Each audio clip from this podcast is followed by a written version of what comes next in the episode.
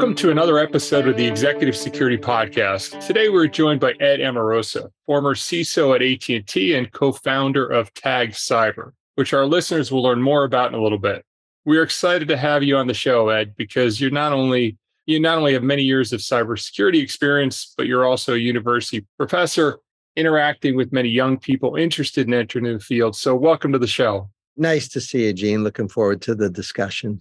Absolutely. So I, I, appreciate it. It's a great morning for both of us. Uh, sunny New Jersey, New York, sunny Massachusetts, New Hampshire. So uh, great morning. And uh, for us on our side, we uh, just closed our $30 million round of funding. So uh, me as the CEO of ThreatX, really excited to get that behind us. So uh, hey, before we jump into this, I got to share a little fact with the audience.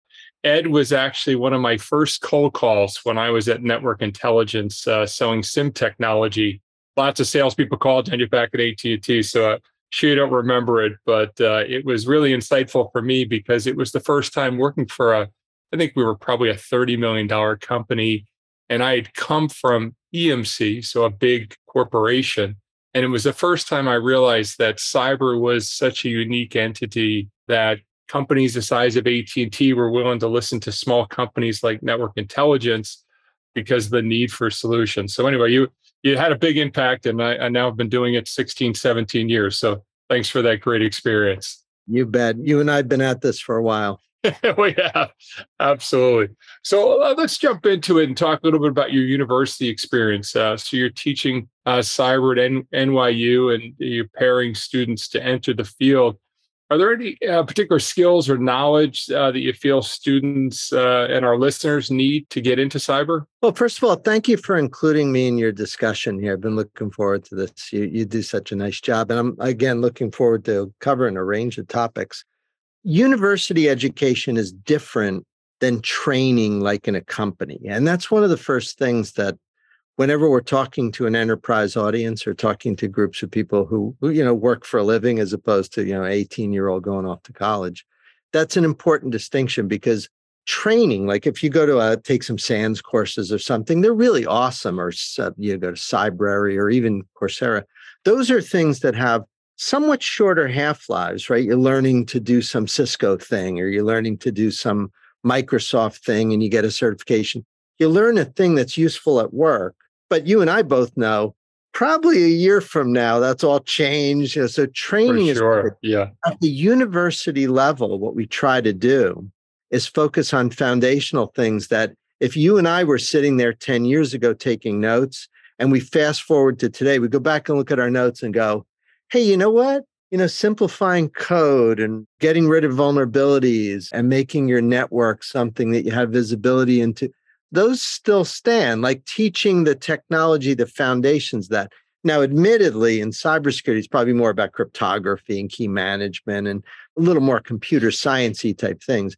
But at the university level, you should think more foundationally and long term. And at sort of the enterprise training level, it's a little bit more practical. You apply it more immediately, but the half life on the information is it's much shorter. So that's where at university we try to play that role because you usually don't get that at work, right? Companies want to train you on something you can put to work uh, immediately, and that's that's a difference at the university level.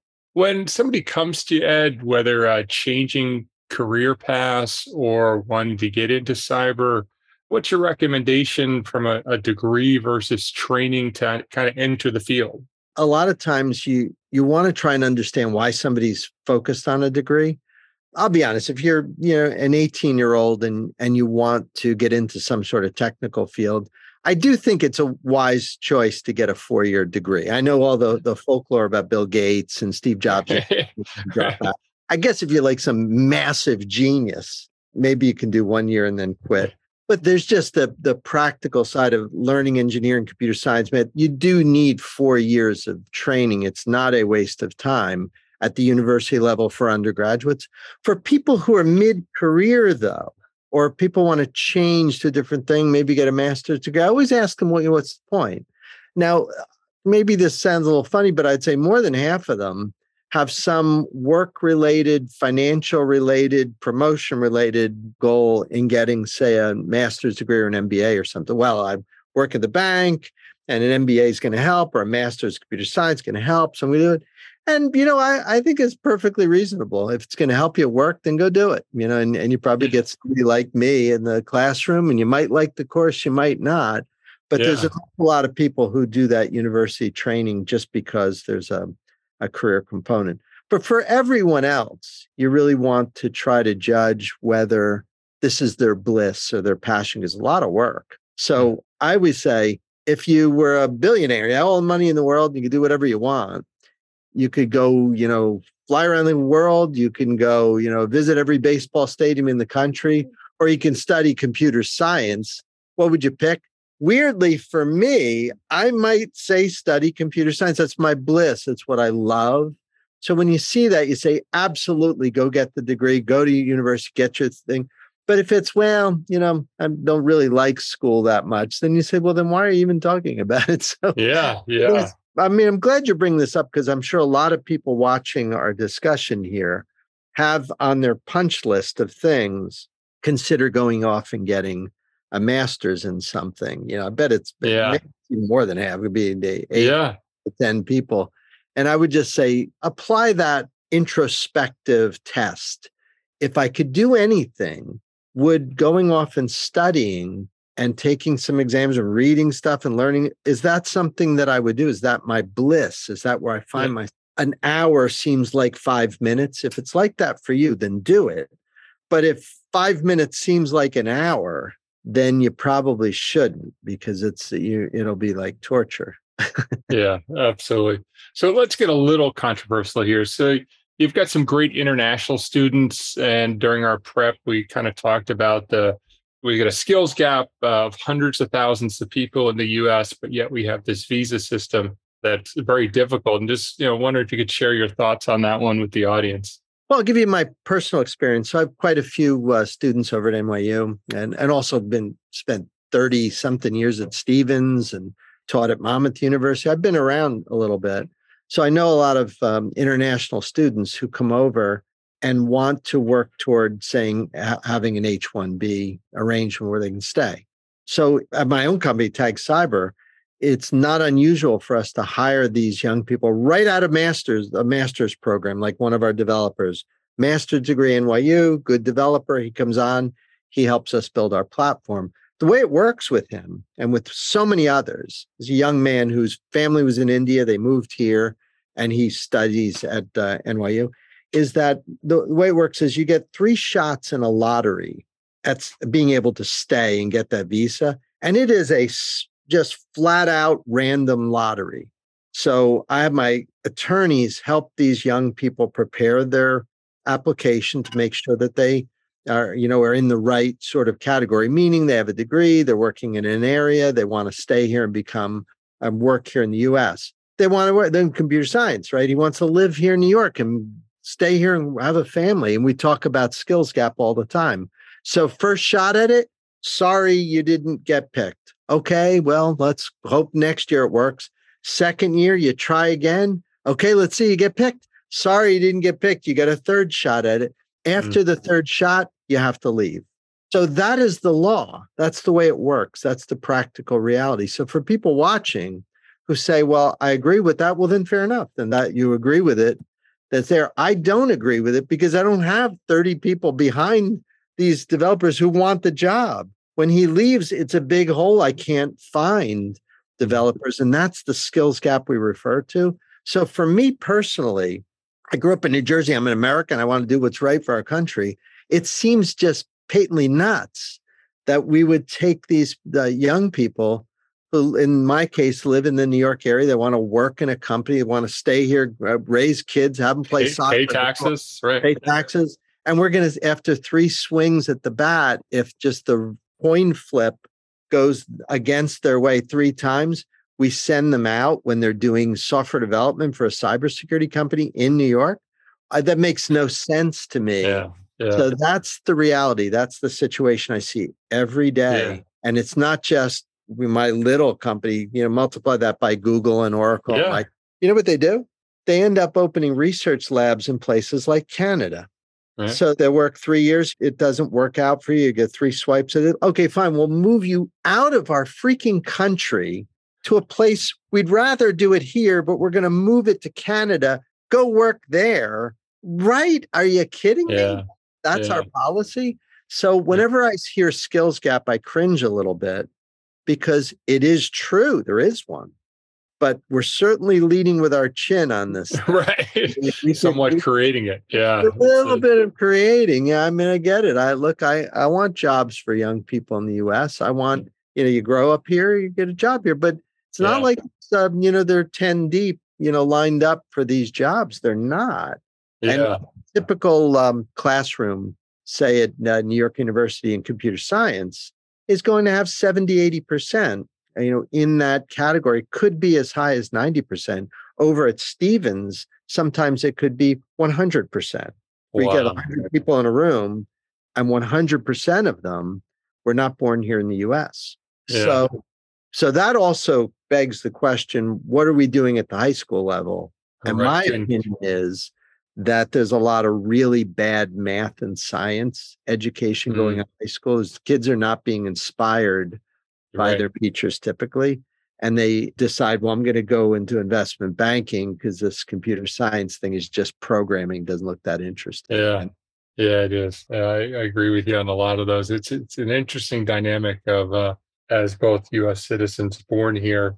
You see some of why we do what we do, but it's so binary. And in a bureaucracy, sometimes it has to be binary. But when you have this hundreds of thousands, and we're talking about cyber uh, skills gap, skills gap is even bigger when you look at developers in general. So it's Correct. it's an interesting one. So That's exactly well, right. So let's get back to a little bit of earlier in your career. You were CISO for a you know a major major corporation, AT and T. What did it take to become a C level executive, and you know how did you end up staying at the AT and T for so long? Well, it was different then than it is now. I'll give you a little sense of it then. Then we were creating, like I could call from the CEO saying, I'd been doing work with government. I was a computer security nerd. Like I wrote a book and was part of a team doing Unix security. So believe it or not, the first 10 years of my career at Bell Labs, I didn't even know who the CEO of AT&T was. I, nor, nor did I care. And if you said the word manager, that was pejorative to me. It was like, what? I was a manager. We always had this joke around like a bell curve that you're like, and Bell was a Bell system So We would say you start out here and then your career grows. And as you become an individual contributor, a researcher, a developer, somebody doing something good, that's the peak of your career. But then as you start getting promotions, you come down the other side of the bell curve.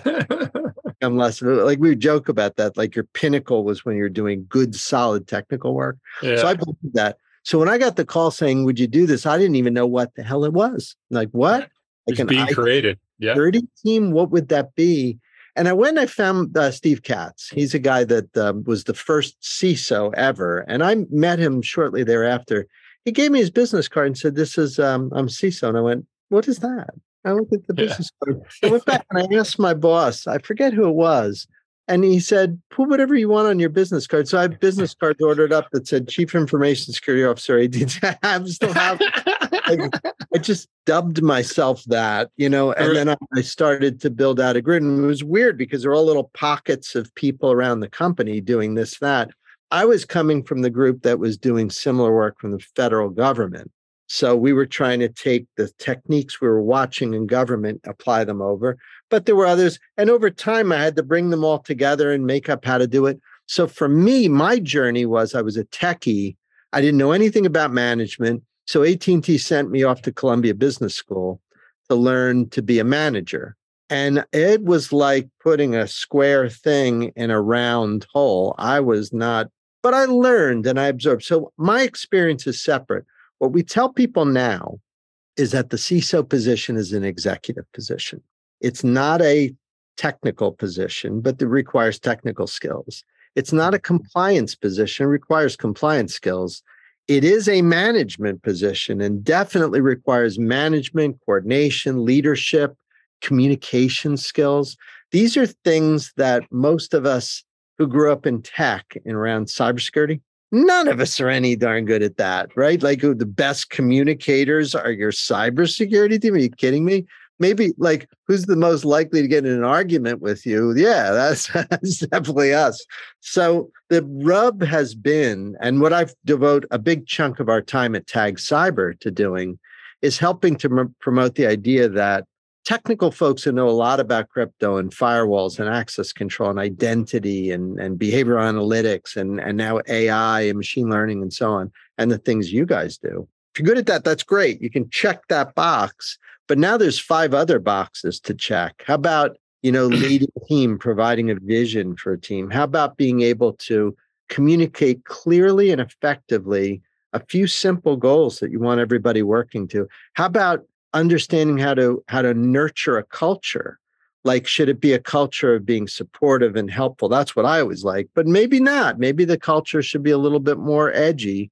All of these are things that we don't learn when we're studying mathematics and computer science or engineering or whatever you studied or whatever whatever your your journey was. For most of us it was a journey that started with something very technical.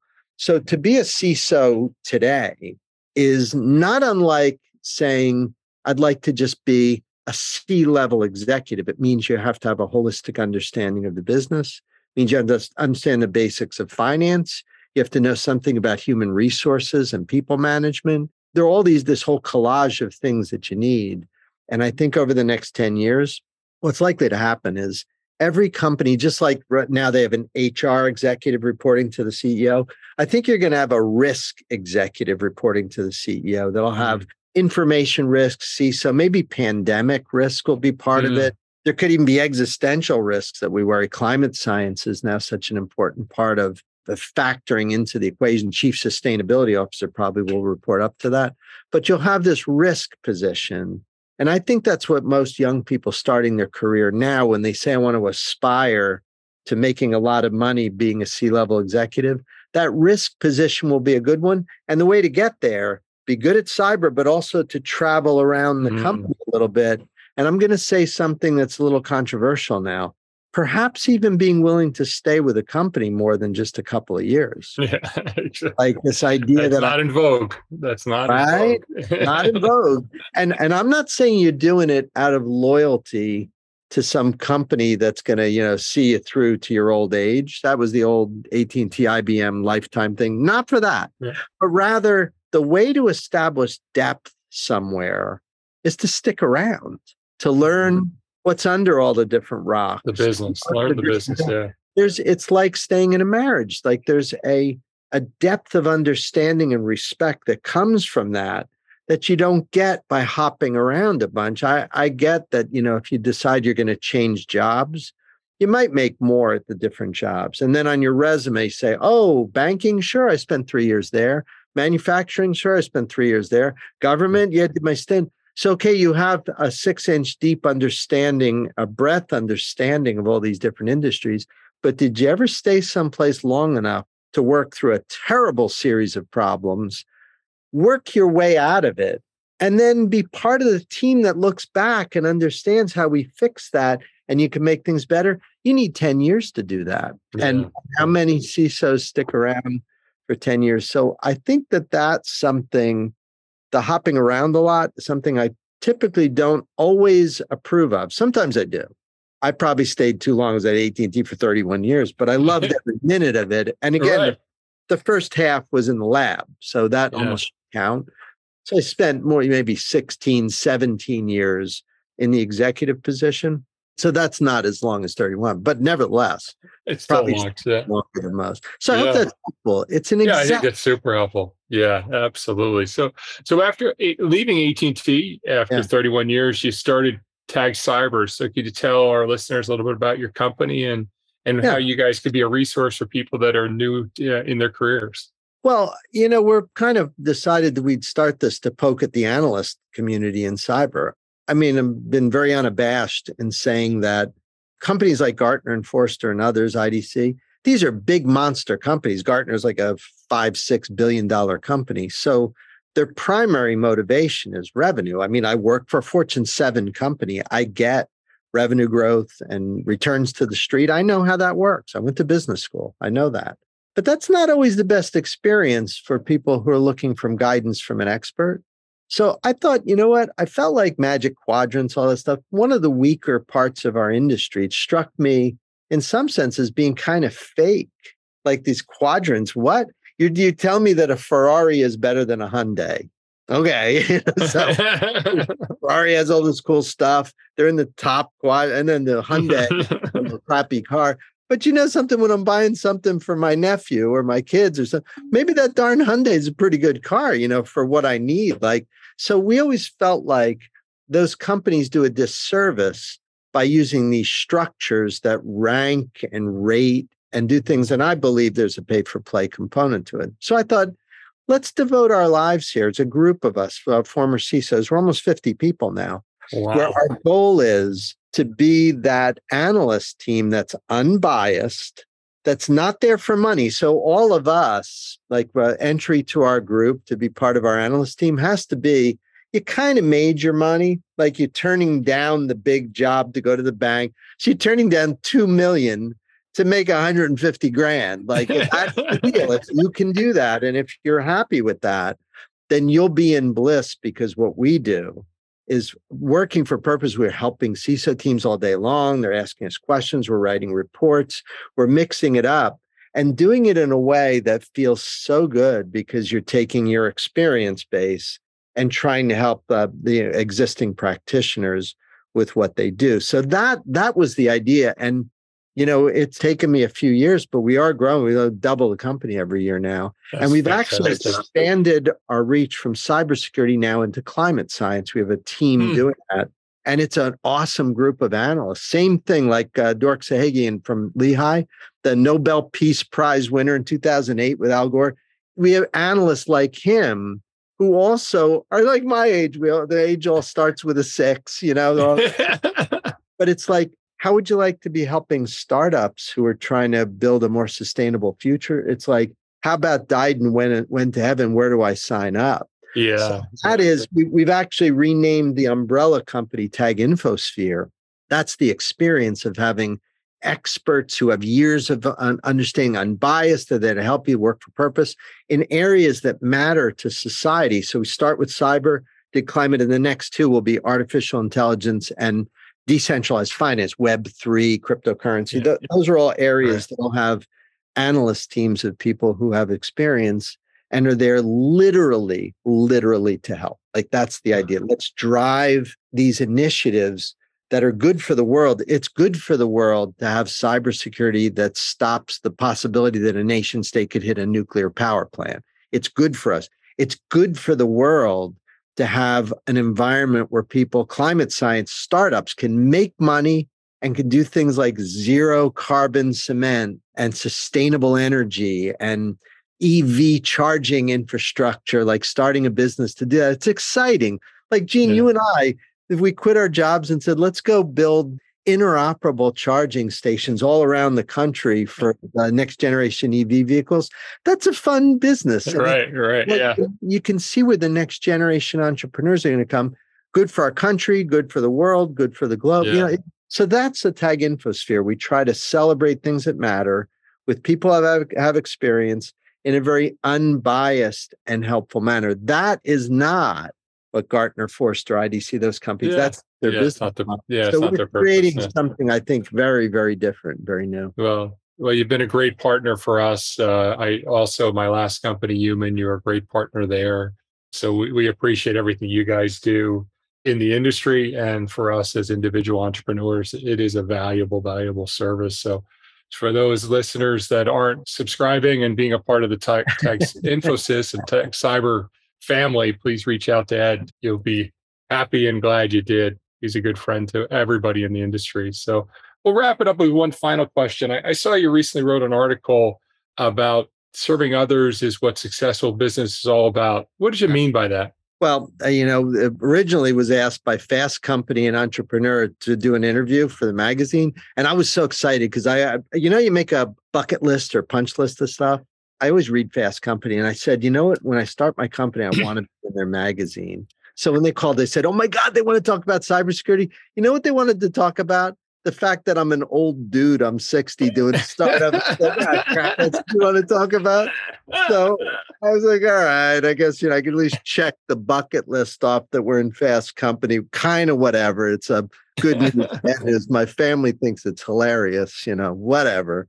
But when we talked about it, they said, well, what's the difference between a 20 year old and a 60 year old doing a startup? And I said, there's one difference, and it's called service.